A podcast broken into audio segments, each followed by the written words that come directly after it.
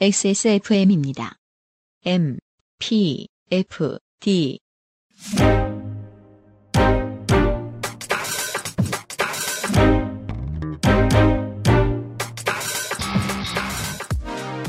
이현파입니다. 이번 주에 Amplified 팟캐스트 릴 우지 버트와 릴 야티 그리고 씨잼의 노래를 통해 지금의 힙합 아티스트들이 20세기의 록을 끌어안게 된 사연을 추측해봅니다. 차트 시간은 전 세계 20대들에게 왠지 그 자리에 늘 있어 왔던 것만 같은 팝의 상수 드레이크의 노래를 소개합니다. 23년 11월 첫 Amplified 팟캐스트 호스트 유승균 PD 나와주세요.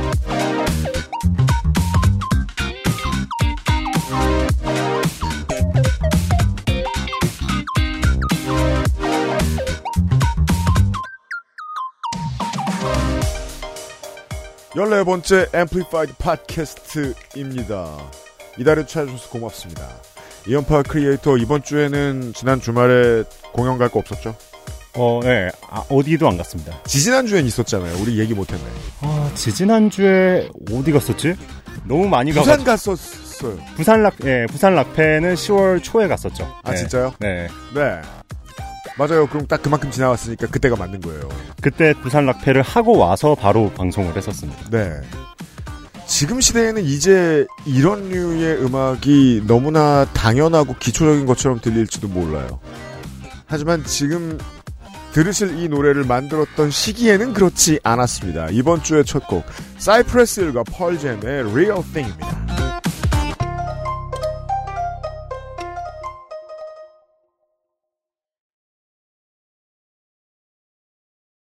1993년의 액션 영화 쿠바 구딩 주니어와 에밀리오 에스테베즈가 등장하는 Judgment Night이라는 재미없는 영화가 있었습니다. 재미없군요. 이, 네, 네, 안 보셔도 됩니다. 어, 다행입니다. 이 영화가 유명해진 이유는 바로 오리지널 사운드 트랙 때문이었습니다. 전체적으로 보니까 아예 컨셉이 밴드와 래퍼의 콜라보로 돼 있네요. 우리가 현파 크리에이터와 오늘 나눌 이야기죠. 어, 락과 힙합이 만나서 어떤 접점을 찾으려고 노력한 지 이제 40년이 되어 갑니다. 음, 처음에 청- 선곡을 받고 아까 우리 녹음 직전에 얘기했습니다만 제가 이제 첫 곡을 골라야 되는데 첫 곡을 어, 런 DMC와 에어로스미스의 Walk This Way를 골랐으면 너무 재미없었어요. 너무 뻔하죠. 예. 그게 86년이죠. 어, 그때만 해도 락과 힙합의 교집합에 대한 논의는 이 정도 수준이었어요. 우리가 다 락앤롤에서 온 장르 아니겠냐 음. 정도. 음. 예. 이건 마치 뭐, 그, 무슬림과 개신교인이 만나서 얘기할 때 할 얘기가 그밖에 없는 그런 수준이었던 것 같은 음. 거예요. 약간 지금 들으면 이제 록 위에 랩을 얹어놨다 약간 이런 느낌도 많이 들기도 하고. 그죠? 네. 그걸 Judgment Night 사운드 트랙이 보여줘요. 어, 당대의 가장 유명한 래퍼들과 가장 유명한 밴드들을 모아 놓습니다. 조화가 재밌네요. 틴에이지 팬클럽하고 데 라 소울은 약간 상상이 안 되는 조합인데. 틴에이지 팬클럽과 소닉 유스 같은 당대의 얼터너티브 밴드들이 있었고, 슬레이어도 있고. 예, 어, 슬레이어 같은 thrash 메탈 밴드가 네. 있고, 바이오해저드 같은 하드코어 펑크가 있었어요. 당대 밴드 음악으로 생각할 수 있는 모든 장르를 최대한 집어 넣었습니다. 나름 최첨단. 네. 래퍼들도 마찬가지였고. 그렇죠. 근데 이질적인 것이 물리적으로 화합하진 못했습니다. 왜냐하면 음. 래퍼가 앞에 서면 그냥 힙합처럼 들렸거든요. 음. 지금 들으신 노래를 듣고도 펄잼의 노래를 들은 것 같다는 기분이 들지 않습니다. 펄잼 느낌이 전혀 없어요. 에디 베더는 말하지 않아요 여기서. 에디베더가 노래 안 했네요. 그러고 보니까. 네, 그냥 어, 허밍하고 끝이죠. 나나나나 뭐 이런 건가. 샘독과 비리얼의 보컬로만 들립니다. 음. 그러다가 몇 년 뒤에 이게 93년이고요. 음. 락과 힙합이 완전히 서로를 향해 교차하다가 만나서 시장에서 성공하는 장르가 나옵니다. 그걸 후대는 nu metal이라고 부르죠. 음. 보통 콘의 데뷔와 동시에 시장이 이 장르를 받아들였다라고 이야기합니다. 음. 어, 레이지 어게인스트 더 머신을 여기에 넣기도 하는데 레이지 어게인스트 더 머신은 좀 더 전통적인 펑크에 가깝기 때문에 여기서 빼기도 하고요. 음. 그리고는 그 다음에 이 장르로 가장 빛을 본 밴드 림프 비즈킷이 림프 비즈킷. 19세기, 20세기 말에 등장을 하죠. 이때 이후의 젊은이들에게는 락에다가 랩을 하는 게 하나도 이상해지지 않는 세상이 되었습니다. 그리고 20년이 지나서 어떤 음악들이 나왔는지 잠시 후에 살펴보도록 할 겁니다.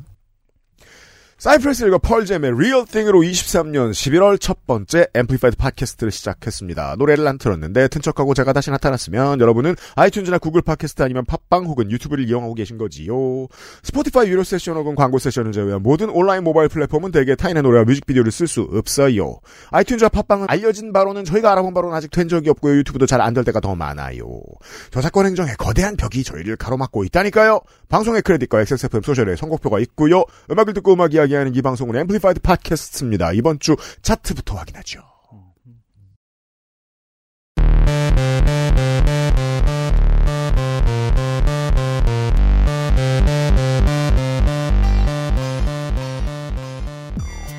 우선은 10월 마지막 주, 이번 주까지 적용이 되는 빌보드의 핫백 차트 top 10부터 보도록 하죠. 10위는 모건 월렌의 Thinking About Me, 9위 모건 월렌의 Last Night. 어, 내년 초에 아메리칸 뮤직 어워드 한번 보자니까요. 제가 돈 건다니까요. 모건 월렌이 과연 상을 몇 개나 쓸어 가는지 보자고요.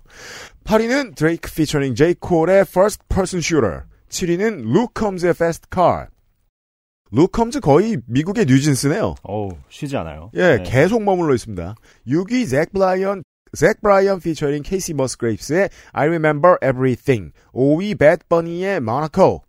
4위도 드레이크죠. 드레이크 피처링 예트의 IDGAF. 이번에 새로 나온 앨범의 두 곡입니다. 맞습니다. 3위는 시저의 Snooze. 2위는 도자 캣의 Paint the Town Red. 1위 테일러 스위프트의 Cruel Summer. 역주행 끝에 1위 말도 안 돼요, 이거는. 4년 만 4년 전에 발매된 노래가 드디어 1위를 했네요. 이거는 한국으로 말할 것 같으면 저 이문세나 이수만 정도가 거둘 수 있었던 기록이에요.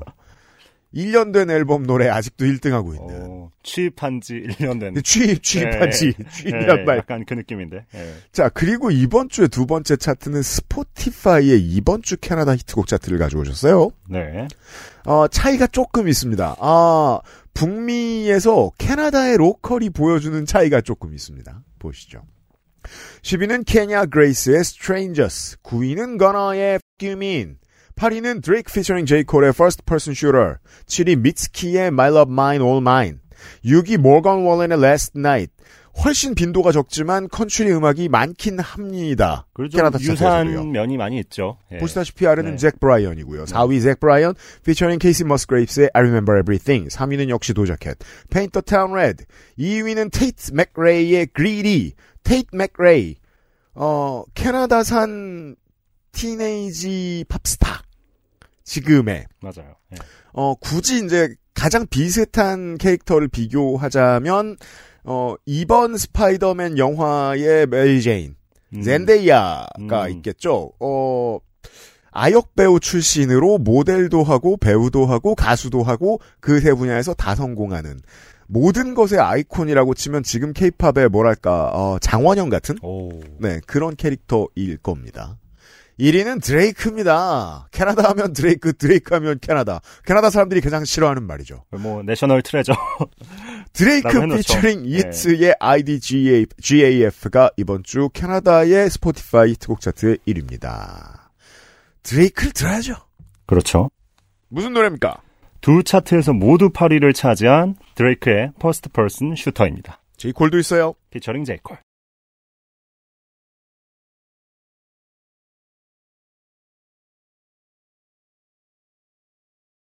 이번 주 차트 시간에는 드레이크와 제이 콜의 노래를 들었습니다. 네, 이 노래는 10월 셋째 주 차트에서는 1위를 차지했다가 또 요번 또 주에는 떨어졌어요. 8위로 네. 내려왔습니다. 음. 어쨌든 드레이크는 이 노래를 통해 좀 역사적인 기록을 하나 추가했는데 그렇죠. 노래 빌- 가사에도 지가 떠듭니다. 예, 빌보드 핫백 차트 역사상 가장 많은 빌보드 1위 곡을 보유한 아티스트 역대 4위로 올라섰고 네. 이거는 마이클 잭슨과 타이입니다. 그렇죠. 이제 이, 이 친구보다 더 많은 1위 곡을 가지고 있는 아티스트는 비틀즈, 머라이어 캐리, 리안나밖에 없어요. 네, 네. 이제 그 정도 남았습니다. 그렇습니다.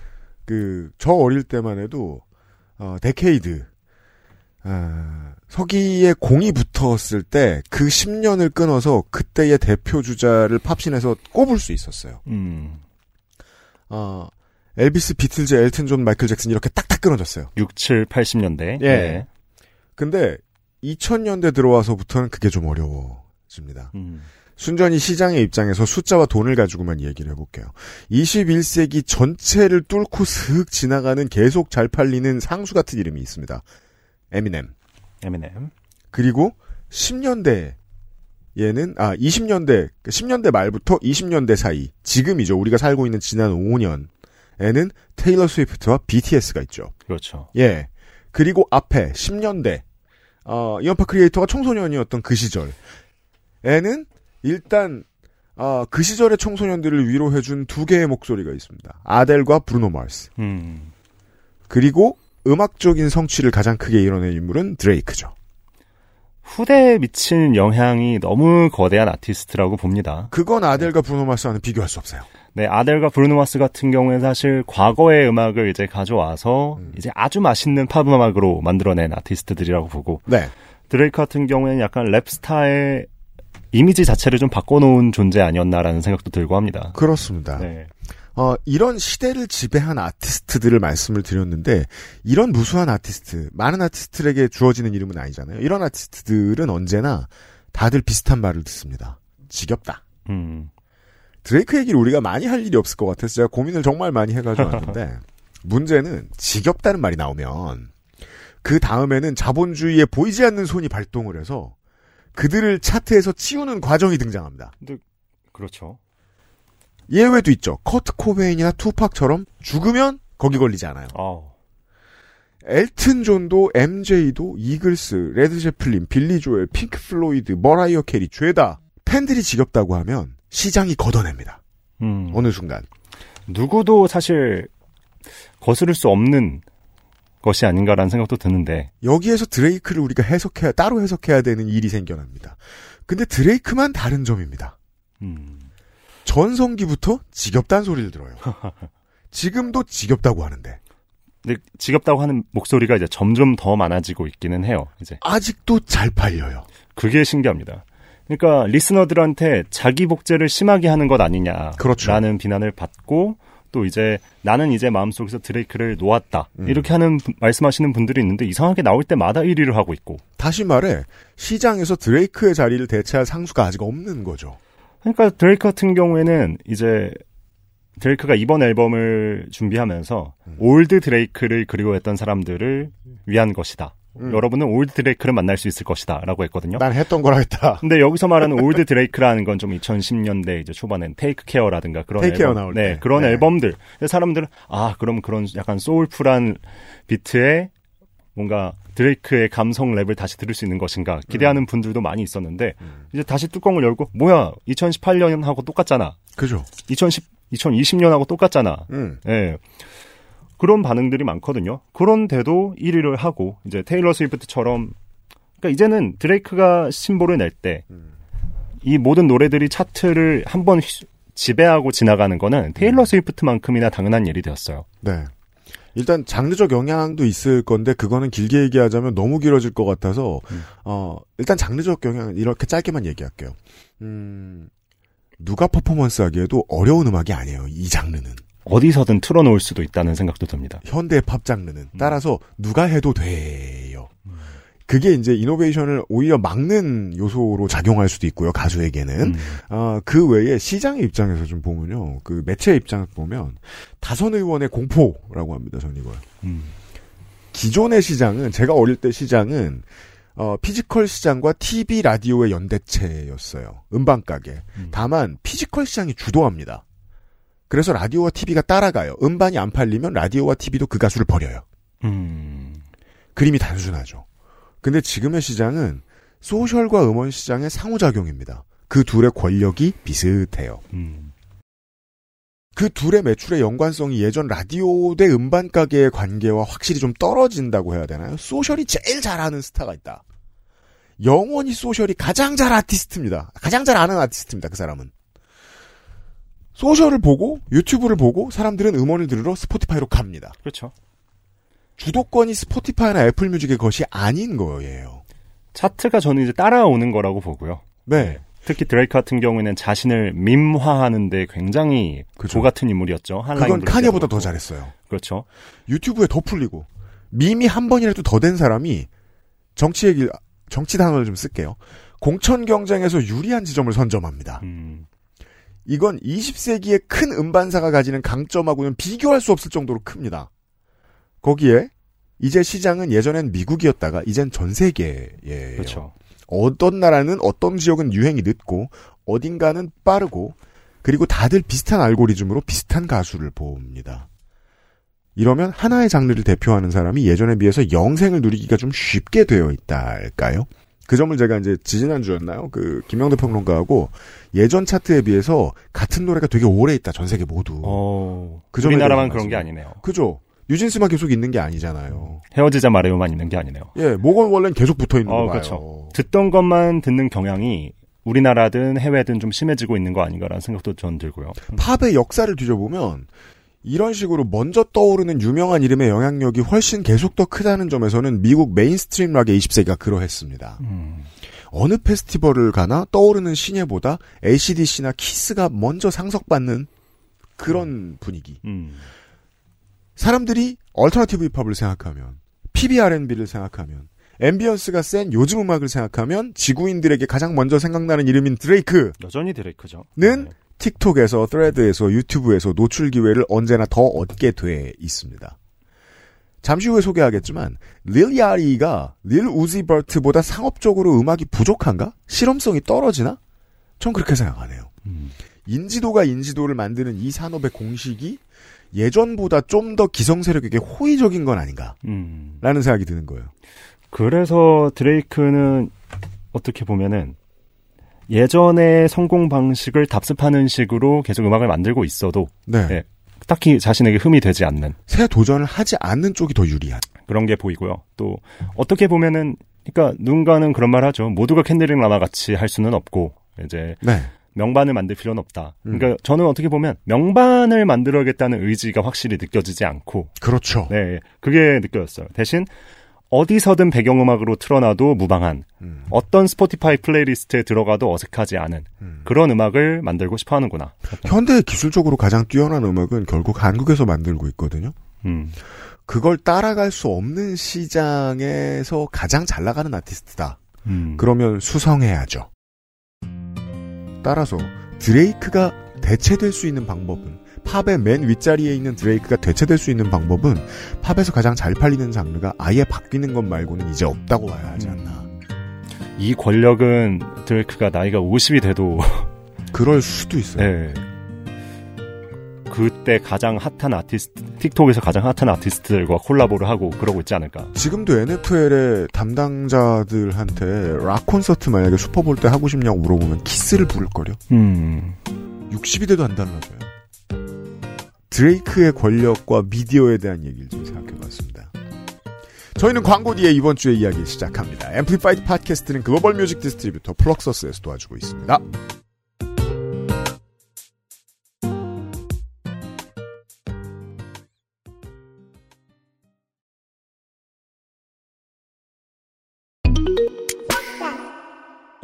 글로벌 차트 상위권, 해외 공연 매진, 해외 시상식 노미네이트.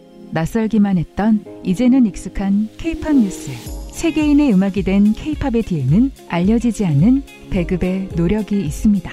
정확한 타이밍에 다양한 플랫폼으로 케이팝 콘텐츠를 세계에 전달하는 플럭서스. 세계인의 케이팝 music life를 만들어갑니다. 케이팝 number one supporter 플럭서스.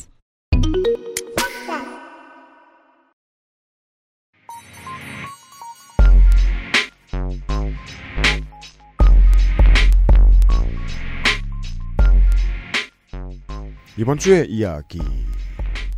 옛날 옛적 아티스트들은 랩과 힙합을 얻는 일을, 섞는 일을 어떻게 하는지 몰라서 고생을 했다는 얘기를 처음에 말씀을 드렸습니다.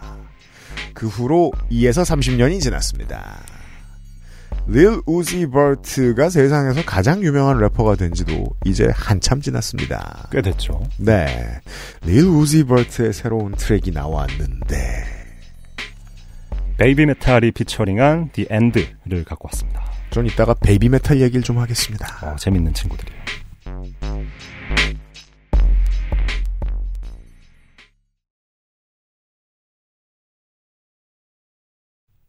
올 여름에 나온 릴 우지 버트의 앨범 Pink Tape 가운데에서 피처링 베이비 메탈의 The End를 들었습니다. 네, 이 앨범은 발매와 동시에 빌보드 앨범 차트 1위에 올랐었는데 그랬고요. 계속 제기되던 힙합 위기론을 음. 좀 단번에 진화시켰죠. 하지만 이런 트랙이 실려 있습니다. 네. 그렇습니다. 네, 아주 당황스럽고 음. 그러니까 릴우지 버트 자체가 그렇습니다. 데뷔하고 등장할 때부터 늘, 늘 rockstar를 자처하는 래퍼였고 맞아요.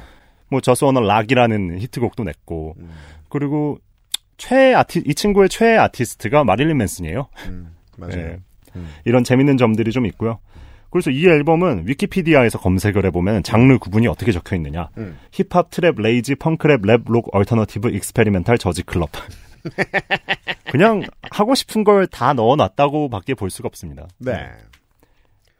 어, 자켓을, 앨범 자켓을 보면, 그, 성조기의 스트라이프가 핑크색이죠. 네. 어, 아웃캐스트 스탠코니아 앨범 자켓이 오. 떠오르는 디자인입니다. 오. 성조기가 까만색이죠. 그 아웃캐스트 스탠코니아 앨범이 그걸로 유명했고 평론가들이 정말 좋아라 했었습니다. 아, 미국이 보여줄 수 있는 모든 장르를 다 한 앨범에 보여주었다. 릴 우지버트는 언제나 그런 걸 하고 싶어 했었어요.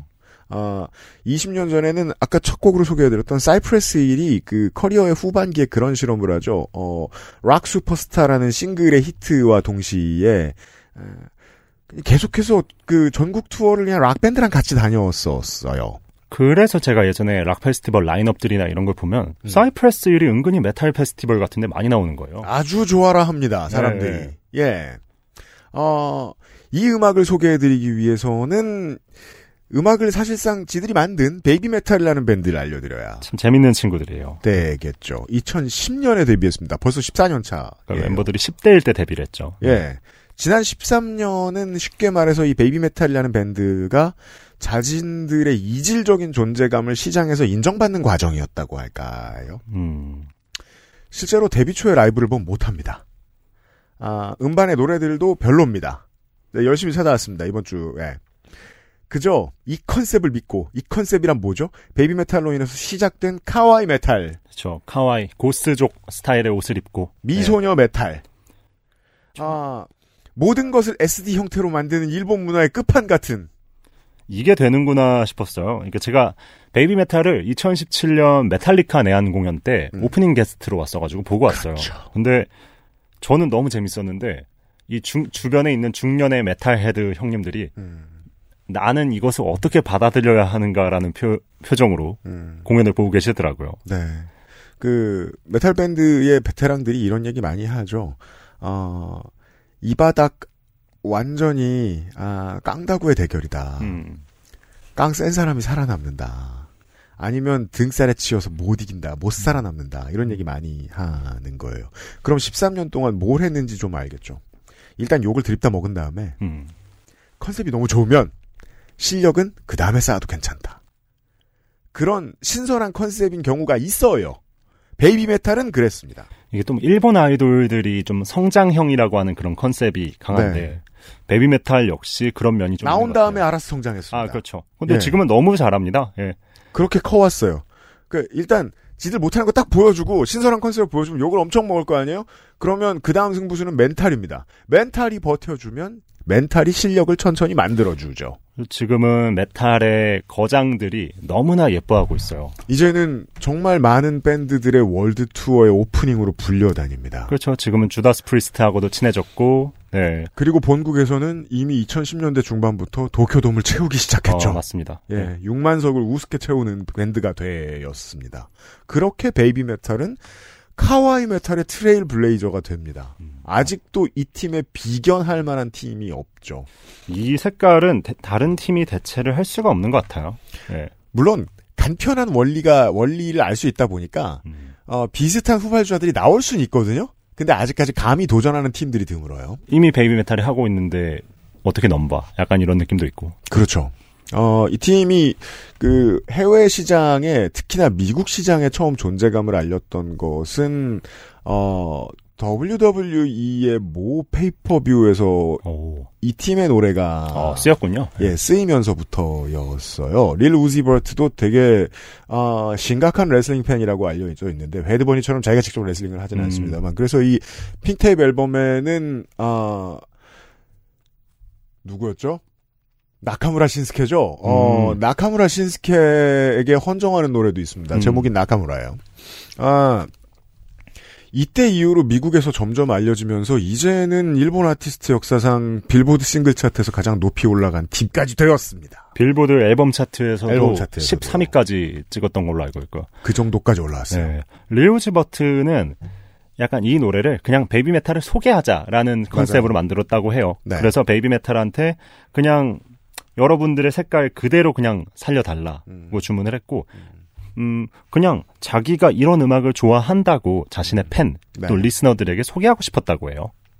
어, 릴 우지 버트는 트래비스 스캇에 비해서 트래비스 스캇이 건드리지 않는 장르를 최대한 많이 돌아보고 다니는 습성이 있달까요?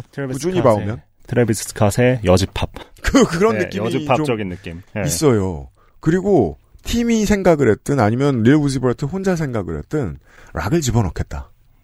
그래서 믹싱 과정에서도 보면 어 베이비 메탈이 연주를 해놓은 다음에 거기에 그냥 그대로 ambience를 씌웠어요. 그래서 약간 멀리 들려요. 그래서 웃기게. 이거를 릴 우지 버트의 노래라고 할 수 있나라는 생각도 들더라고요. 네. 음. 그, 어, 락을 집어넣으면, 무슨 락을 넣느냐에 따라 사람들이 이런저런 말을 할 텐데, 그럼 사람들이 아무도 모르거나 아무도 신경 안 쓰는 걸 건드려 보자고 생각하면 카와이 메탈은 탁월합니다. 그래서 이게 아무래도 릴 우지 버트의 음악을 주로 소비해 오던 팬들, 음. 좀 릴 우지 버트의 mumble rap 같은 것들을 들어오던 팬들한테는 음. 이게 뭐야, 나 이런 거 난생 처음 들어봐. 네, 할 만한 것이거든요. 예. 그죠. 우리는, 어, 이런 릴 우지 버트의 실험을 들었고, 물론 오래된 팬들, 이제 특히 젊은 층에서는 그냥 당연하게 생각하는 경우도 있다 할까요? 릴 우지 버트 노래가 원래 다 이렇지 않습니까? 무슨 못 들었던 노래가 있고, 맞아요. 릴 우지 버트는 잠깐 잠깐씩 나와서 애템하고 들어가시는 거 아니냐. 그래서 저는 앞으로도 릴 우지 버트가 이런 재미있는 짓들을 많이 하지 않을까 하는 네. 생각이 드는데 이 친구의 최애 아티스트가 또 우리나라 걸그룹의 여자친구예요. 예. 음, 예, 해체 해체했을 때 그렇죠. 인스타 라이브 키고 울었던 적도 있는데 음, 오, 이번에 내 안에서 멤버들을 만났더라고요. 네. 아마 다음에는 이 멤버들을 피처링 시키는 일이 있지 않을까. 어떻게든 가급적 전형적인 케이팝 아이돌들과 무슨 트랙을 할 겁니다, 릴 우지 할것 버트는. 같아요. 네. 네. 그 앞에 신호쯤 되겠습니다. 릴 우지 버트 피처링 베이비 메탈의 The End를 들었습니다. 자, 실험은 더 심각해집니다. 릴 야티로 넘어오면. 릴 야티의 노래를 준비하셨습니다. The Black Seminole입니다.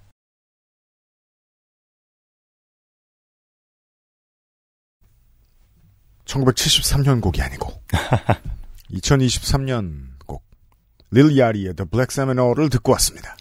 래퍼 노래라고 해서 들었다가 음흠. 이게 뭐야 하고 놀라시는 분들이 게- 꽤 계실 것 같아요. 그렇죠. 그 2010년대 중후반에 음. 이름에 릴자가 들어가는 래퍼들이 릴쟁이들. 네, 막 쏟아져 나옵니다. 뭐 네. 아까 릴우즈 버트도 있었지만 뭐 음. 릴펌, 뭐 릴, 릴 야티 정말 많은 그리고 친구들이 드레이크를 등용한 어, 가장 오래된 릴 선생으로는 릴 웨인이 있죠. 그렇죠. 네. 갑자기 확 올라가는데 아직도 Lil이십니다. 그분. 네.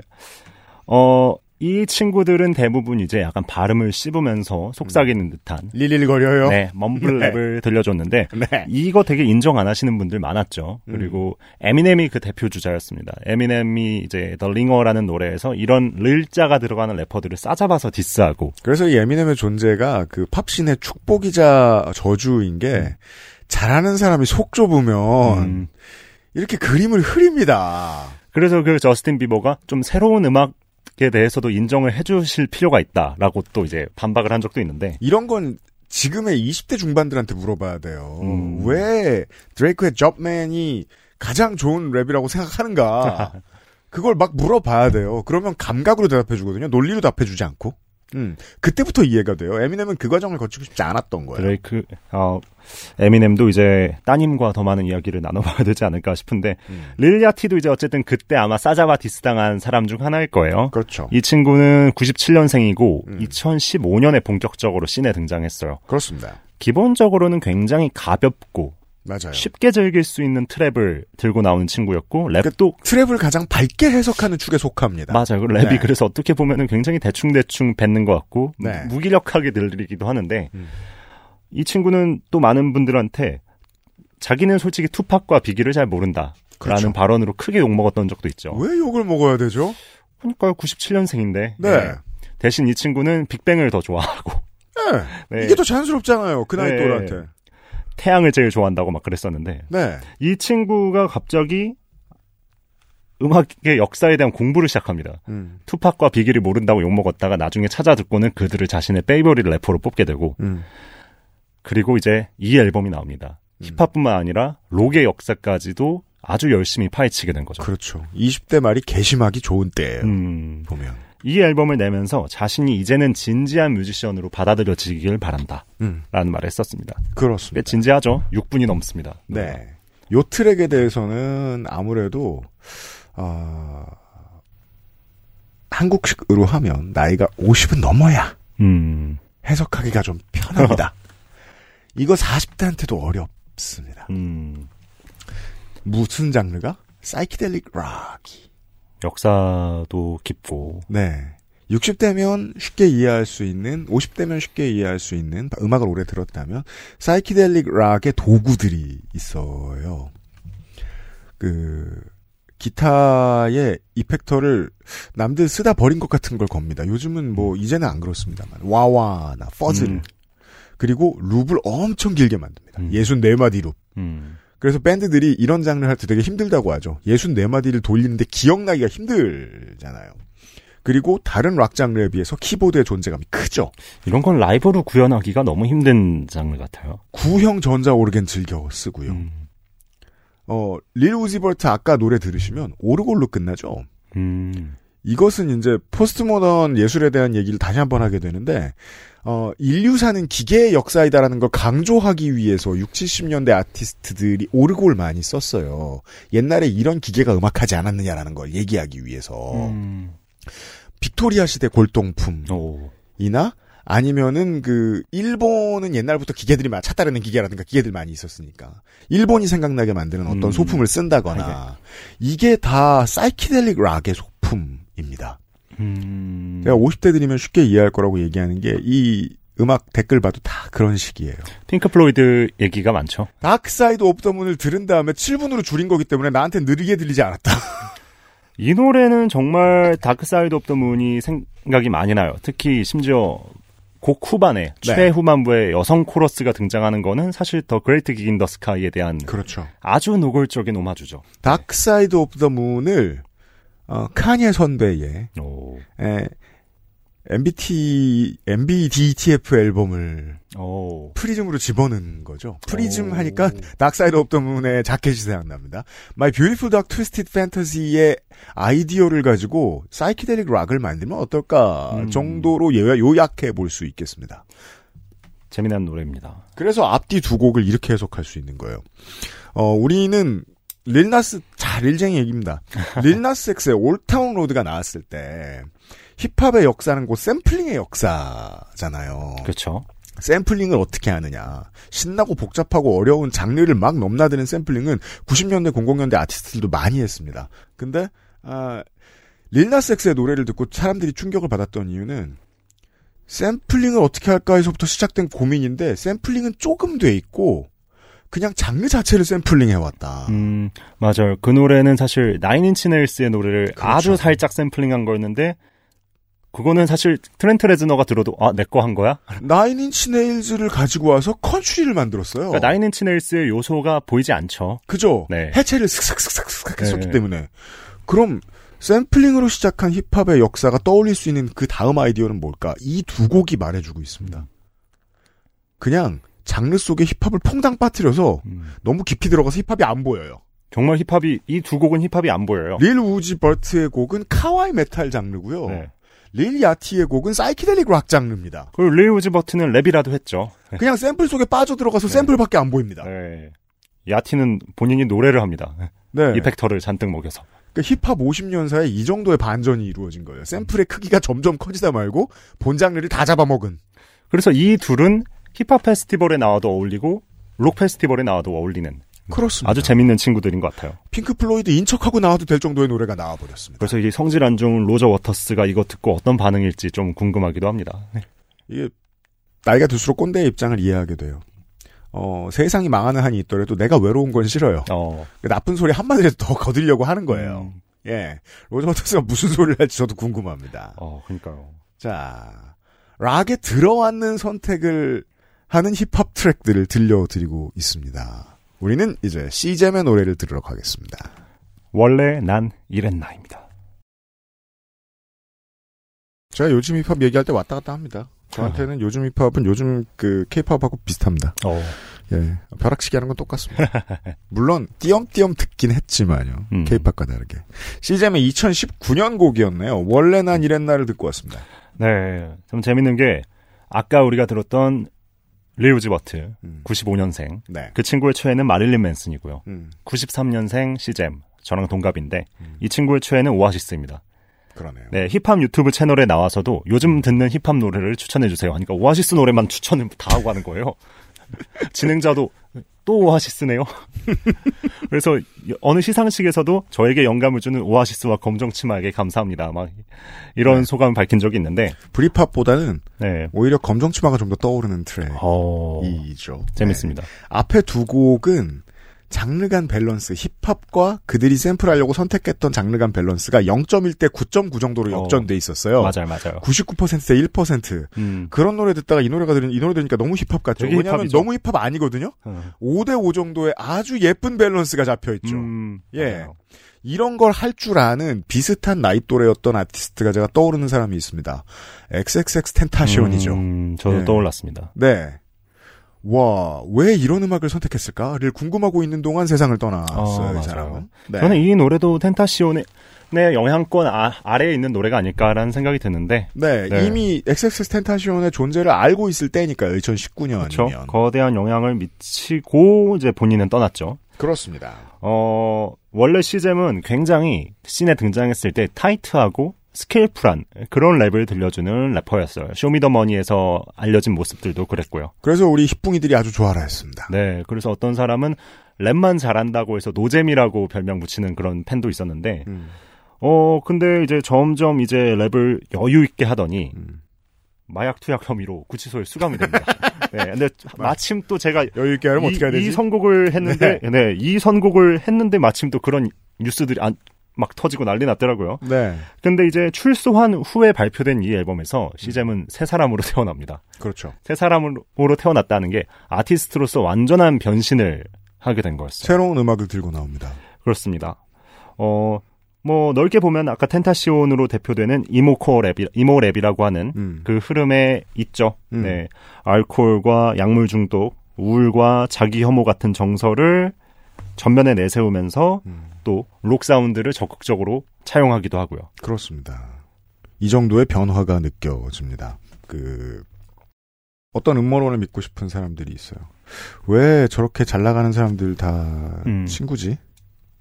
물론 나중에 친구가 된 사람들도 있는데, 음, 랩을 배우고 싶었던 2010년대의 한국 청소년들이 가장 우러러봤던 그 사람들 중 둘, 어, BY와 CGM처럼 원래부터 동네 친구인 경우들이 그렇죠. 있다 말입니다. 예. 어, 그리고 이제 알려주신 대로 어, BY는 여전히 승승장구하고 있고 이제 메이저의 래퍼고 메이저의 메이저인 래퍼고 무한도전에 나올 수 있는 래퍼니까요. 네. 어, CJM의 커리어는 리셋이 됐죠. 음.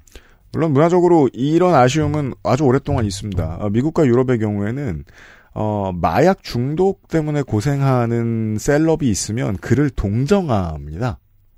보통. 재활하기를 바라고. 네.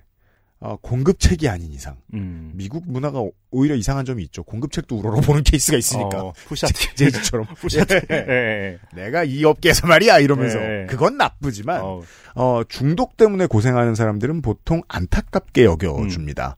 하지만 동아시아에서는 중독이고 뭐고 어, 근처라도 가면 법의 심판을 받아라. 범죄자. 죠. 네. 예, 이 분위기를 정치권이 이용하기도 하고 음. 요 요즘도 이제 그런 이야기가 많이 있는데, 음. 만약에 미국이었으면 CJM은 음악 스타일을 이렇게 바꾸지 못했을 겁니다. 미국이었으면은 어, 이 노래는 좀 평범한 아주 평범한 노래가 되지 않았을까? 불운이자 행운이죠. 예. 예. 어, 생각보다 많은 팬들은 아닙니다만 기대했을 만큼의 많은 팬들은 아닙니다만 그 적은 팬들이 CGM이 음악적으로 얼마나 성장했는지는 알고 있을 겁니다. 저는 에, 이런 동아시아의 분위기가 아니었으면 CGM의 이 정도의 밸런스 좋은 어 락앤롤 음악은 안 나왔다라고 음. 생각합니다. 오, 그러니까 예. 이 시대적인 또 지형적인 차이가 동아시아의 볼수 있겠네요. 예 속박 가득한 문화가 만들어낸 작품이라는 생각도 좀 들기도 합니다. 한국 사회여서 더 가치가 생기는 트랙이 아닌가라는 생각도 들어요. 예. 음. 네. 이게 또 U2의 노래를 샘플링을 했더라고요. 그렇습니다. 예, U2의 Mysterious Ways를 샘플링하면서 이제 좀 Mysterious Ways를 알고 계신 분들은 깜짝 놀랐을 거예요. 네. 어디 있는데? 음. 있습니다. 시작하자마자 나오죠. 네. 근데 이제 음. 저는 이 노래는 가사도 참 기억이 나요. 이 기독교적인 죄책감들이 노래 전반에 좀 배어 있거든요. 아까 BY 얘기했는데 두 사람 모두 아주 독실한 신자라고 하죠. 교회 친구들이고요. 네. 근데 여기서는 보면은 죽어야지 난 그만둘 것 같은데 음, 성령님 부디 나를 떠나지 않으셨으면 음, 목사 그리고 목사님이 등장합니다. 그죠. 네. 어떻게 보면은 뭔가 교회에서 자라난 음, 한국 학생 으로서 쓸수 있는 가사가 아닌가라는 생각도 저는 들어서 네. 그런 포인트도 어떻게 보면 이 노래의 동아시아스러움을 살려주지 않나 하는 생각이 들었어요. 네. 마약 때문에 시장과 다시 타협했어야 하는 문제. 그리고 어, 마약이 일상적이지 않은 촉구지만 생각보다 일상적인 사회의 허점. 음, 어, 검정치마 음악 같기도 하고 유튜브 음악 같기도 한 샘플. 어, 네. 이 모든 것이 어, 정말이지 한국 래퍼의 작품 임을 어. 알수 있게 해주는 지표라고 생각합니다. 예. 여러모로 상징적입니다. 이런 락 음악 혹은 랩도 있습니다. CJM의 원래 난 이랬나까지 들었습니다. 이번 주의 이야기였습니다. 광고 듣고 와서 볼트 아티스트 만나보시죠.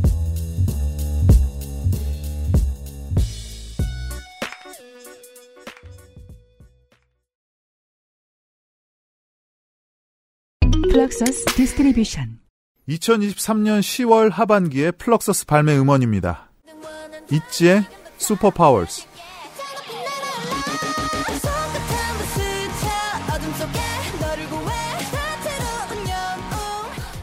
에일리 피처링 릴 체리의 RATATA,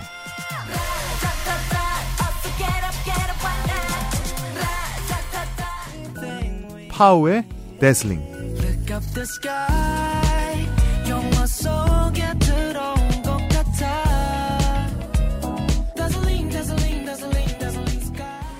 애플 뮤직, 스포티파이, 유튜브, 글로벌 스트리밍 플랫폼에서 만나실 수 있습니다. 케이팝이 세계를 만나는 길. 그 곁엔 언제나 K-팝 넘버원 서포터 플럭서스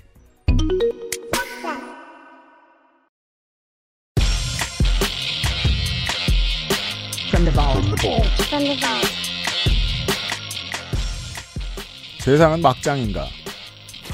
머리가 굳기 시작한 3, 40대들은 언제나 그런 얘기를 합니다. 100년 전에도 지금도 마찬가지일 거예요. 거기서 무슨 수로든 희망은 찾아야 돼요.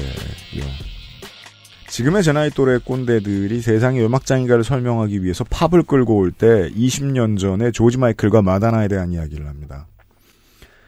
걸프전 때문에 많은 사람들이 분노했어요. 어떤 사람들은 그 분노를 중동에 쏟아 부었고, 그래서 중동에선 사람들이 죽었고, 음. 또 어떤 사람들은 이 분노를 중동에 쏟아붓기 위해 노력하는 서유럽과 미국을 뭐라고 했었습니다. 대표적인 아티스트가 2002년에 Shoot the Dog이라는 어, 토니 블레어 자기 나라 총리를 어, 조지 부시 미국 대통령의 애완견으로 음. 비유했던 그 이후로 토니 블레어 총리의 별명은 영원히 푸들이 되었죠. 되게 유명한 비유잖아요. 네. Shoot the Dog이라는 노래를 발표했던 조지 마이클. 그리고 03년에 플랭스 앨범 American Life를 통해서 걸프전을 비난했다가 아, 30, 20년간 쌓아 올린 커리어가 완전히 다 무너지고 새로 시작해야 했던 마다나 같은 인물이 있었습니다. 지금의 꼰대들은 그렇게 말합니다. 20년 전에는 마다나나 조지 마이클이 있지 않았느냐. 마다나의 얘기입니다. 무슨 노래 들을까요? Like a Player입니다. 정치적으로 20세기 미국 팝의 두 아이콘. 오른쪽에는 MJ가 있고 음. 왼쪽에는 마다나가 있습니다. 오. 아, 어떤 고루한 아티스트는 마다나를 일컬어 00년대에 이런 표현을 했습니다. 아, 브래지어 끈을 붙잡고 세상 끝까지 올라간 사람. 음. 저의 해석은 이렇습니다. 아, 브래지어 끈, 그 사람의 브래지어 끈을 붙잡고 인류가 이만큼 올라왔습니다. 어. 문화적으로는. 생각해 보면은 힐더 월드와 라이커 플레이어의 라이커 플레이어의 간극은 정말 거대하게 크죠. Heal the World는 공화당 노래입니다. 어. 네. 이 Like a Prayer를 보면 알 수 있죠. 빌이 또 그런 것 같아요. 그, 그 네. 인류의 문학의 오래된 고민. 왜, 어, 대중은 성녀더러 창녀라고 하는가. 음. 아, 그리하여 20대의 마다나는 이런 개념을 창안하죠. 이 트랙을 통해서. 그럼 성녀인데 창녀이고 창녀인데 성녀인 어, gimmick을 한번 해보자. 어. 예. 그런 이미지를 담고 있습니다. 그런 전복적인 시도가 약간 지금 80년대에 있었어요. 지금 보면 더 힙한 것 같아요. 그때만 해도 사람들은 마다나가 쿨피스인 줄 알았어요. 어. 그냥 싸고 단 것. 음. 네. 사실 근데 이 사람이 그 일- 이후 인류의 문화에 끼친 영향은 물 같은 존재입니다. 이 사람 없었으면 어떻겠을까? 그러니까 뭐 페미니즘적인 면도 그렇고 퀴어들에게 있어서 네. 자신을 마음껏 드러낼 수 있도록 하는 그런 친구 인종과 민족 문제, 했고요. 전쟁 문제, LGBTQ 문제 손을 대지 않은 게 없죠. 모든 면에 있어서 정답을 짚었습니다. 그러니까 마돈나가 이제 그- 어릴 때부터 네. 음. 쭉 마돈나의 이름을 들어왔어요. 음. 특히 막 58년 개띠 3인방이라고 그래가지고 마이클 잭슨, 프린스, 음, 음, 음. 마돈나. 근데 저는 사실 그 셋 중에서 저는 마돈나의 존재감이 생각보다 정말 많이 흐렸다고 생각을 하거든요. 마다나를 거기 왜 넣어? 마다나가 제일 딸리는 줄 알았습니다. 음, 그러니까 연말 시상식에서 이따금 Like a Virgin이 커버되긴 했는데 음. 그거 말고 저는 어릴 때 저는 마돈나를 접할 기회가 없었어요. 음. 그냥 마이클 잭슨, 어 마이클 잭슨 Billie Jean, 프린스, Purple Rain, 마돈나는 잘 모르겠다 이렇게 생각했었거든요. 음. 어, 그 많은 팝 팬들처럼 저도 마돈나를 멀게 느끼다가 음. 어느 시점에 딱 꽂히는 무언가가 있었어요. 음. 우연히 라디오에서 Like a Prayer를 듣게 된 거예요. 네. 너무 좋은 거예요. 음. 그러니까 funky한 비트는 너무 흥겨운데 갑자기 가스펠스러운 사운드가 치고 들어오면서 뭔가 성스럽고 음. 슬프기도 하고 네. 그 여러 가지 감상을 한꺼번에 딱 제공을 했던 음. 그래서 그때부터 마돈나의 음악을 좀 찾아 들었던 기억이 나요. 음. 음. 그, 그, 장르적 포용성으로 인해서 앞서가는 게 지금 케이팝의 특성이란 말입니다. 음. 그걸 그 전에 먼저 이용하던 팝스타들이 당연히 있었을 거 아니에요. 음. 그 점에 있어서 MJ와 마다나의 프로듀싱 팀은 대충 비슷하게 유능했습니다. 음. 마이클 잭슨이 퍼포먼스 아티스트로서 훨씬 더 유능하다는 하입이 끼어 있는데 그건 마다나 콘서트를 안 봤기 때문에 그런 말을 하는 거고요. 마돈나가 이제 얼마 전에 The Celebration이라는 투어를 10월 14일부터 시작했습니다. 그렇습니다. 이 투어는 이제 내년 4월 까지 계속되는데요. 음. 마돈나의 40년 커리어를 한꺼번에 네 축약하는 그러네요. 이제 40년이 네 됐습니다. 그런 anniversary 투어 음. 약간 느낌이 많이 납니다. 네. 직캠을 좀 봤는데 네. 건재하더라고요. 음. 얼마 전에 바이러스 감염이라든가 이런 건강 이슈가 있었는데 음. 여전히 도발적이었고 네. 전위적이었고 네. 공격적이었어요. 음. 이 쇼의 무진장한 quality는 어, 이후에 케이팝 아이돌들도 정말 많이 영향을 받고 그 전에는 이제 솔로 디바로 불리던 아티스트들이 마다나의 무대 컨셉을 정말 많이 베끼죠. 예. 디바들이요. 예, 그렇게까지 큰 돈 들여 콘서트 만드는 아티스트가 마더나 이전에 없었기 때문에, 음. 예. 여튼, 뭐, 시간상 대충 줄이겠습니다만, 어, 정치적 아이콘으로서도 훨씬 더 고급스럽습니다. U2보다. U2는 내내 티냈거든요. 그러니까 마돈나는 한 번 딱 티내서 망했던, 제가 아까 말씀드렸던 2003년 American Life 앨범 때가 있었고, 그 외에는 티도 안 냅니다. 그러니까 U2 같은 경우에는 뭐저 좋아하고 콘서트도 갔다 왔지만 그건 느껴져요. 세상을 구하겠다라고 외치는 게 조금 대놓고 메시지를 주입한다는 느낌이 들 때가 있거든요. 네. 네, 근데 마돈나 같은 경우에는 스스로를 불사지르는 듯한 느낌이 있죠. 네. 자세히 들여다보지 않으면, 네. 그냥 양아치 같아요. 음. 그리고 본인도 그 캐릭을 즐기죠. 어, 홍보를 위해 남자를 이용해 먹잖아요? 그냥 그 캐릭에 머물러 있어요. 이 사람의 영향력을 자세히 보기 전까지는 공기 같은 마돈나의 문화 아이콘으로서의 영향력이 보이지 않는다는 점이 마돈나를 가장 매력적인 아티스트로 만들어주는 요소입니다. 그래서 Like a Prayer를 단순히 신성모독이라고 퉁치기에는 네. 너무 아쉽죠. 네. 그렇습니다. 그 흑인 예수님 등장하고 음. 십자가가 불타는데 네. 단순히 이 표피적인 것만 놓고 보고 그리고 그때 네. 대중은 인종이 다른 사람이 키스하는 장면이 뮤직비디오에 있다는 것만으로도 어마어마하게 충격을 받았어요. 그 정도였군요. 네. 음. 어, 그리고 그 앞에 히트곡 마다나를 세상에 알린 Like a Virgin도 마찬가지의 충격이었습니다. 음. 여자 가수가 virgin이라는 단어를 써. 음. 같은 거 말이죠. 그 이후에 보그에서도 마찬가지였고요. 그 현대 디바의 틀을 정리하는 노래였달까요? 패션 아이콘으로서의 여자 아티스트를 이야기하면서 생각보다 많은 우리 문화의 골격이 마다나에 의해 완성된 게 되게 많습니다. 이 시각으로 찾아보시면 마다나 음악이 되게 재밌습니다. 그러니까 마돈나를 단순히 섹스 심볼로만 소비를 하는 것은 전 부당하다고 생각을 하고요. 음, 네. 마돈나가 수십 년을 바쳐서 계속 금기에 도전을 하고 음. 뭔가를 깨려고 했던 것들 그런 것들을 우리가 더 짚어볼 필요가 있다는 생각이 듭니다. 저는 뭐 섹스 심볼로 소비하는 것도 맞다고 생각합니다. 어, 그렇죠. 본인도 그게 본인도- 되기를 원하시기도 하고 본인도 좋아하시는데 예. 예. 다만 이 시각을 열어서 보시면 이것도 꽤 재밌습니다. 그러니까 마돈나가 의도한 네. 그 섹스 심볼 뒤에는 또 다른 텍스트도 있다. 네, 뒤집어서 얘기해 드릴게요. Bono and The Edge를 섹스 심볼로 한번 봐보세요. 그것도 재밌을 겁니다. 오. 그런 해석법이 있어요. 어 정말요? 저 저한테. 아. 어떻게 왜? 저 어릴 때 보노 보노 목소리 진짜 섹시하다고 생각. 아 저도요. 예. 모든 면이 소비됩니다. 그리고 음. 아티스트는 다 알고 있어요. 음. 어디를 티낼지도 결정합니다. 아주 영특한 사람이죠. 저는 마돈나의 그 선택들이 언제나 매력 있습니다. 마돈나가 새 투어를 시작합니다. 볼트 시간에 마돈나 얘기까지 했습니다. 여기까지 이번 주에 Amplified 팟캐스트였습니다. 현파 크리에이터 다음 주에 만나 뵙겠고요. 스포티파이에서는 라이브러리에 추가, 재생 목록에 추가 다운로드, 유튜브에서는 좋아요, 댓글, 구독 잊지 마시고요. 현재까지 지구상에서 디지털 싱글을 가장 많이 판 세 번째 아티스트가 카니에, 두 번째가 에미넴입니다. 위에는 누가 있을까요? 드레이크죠. 끝.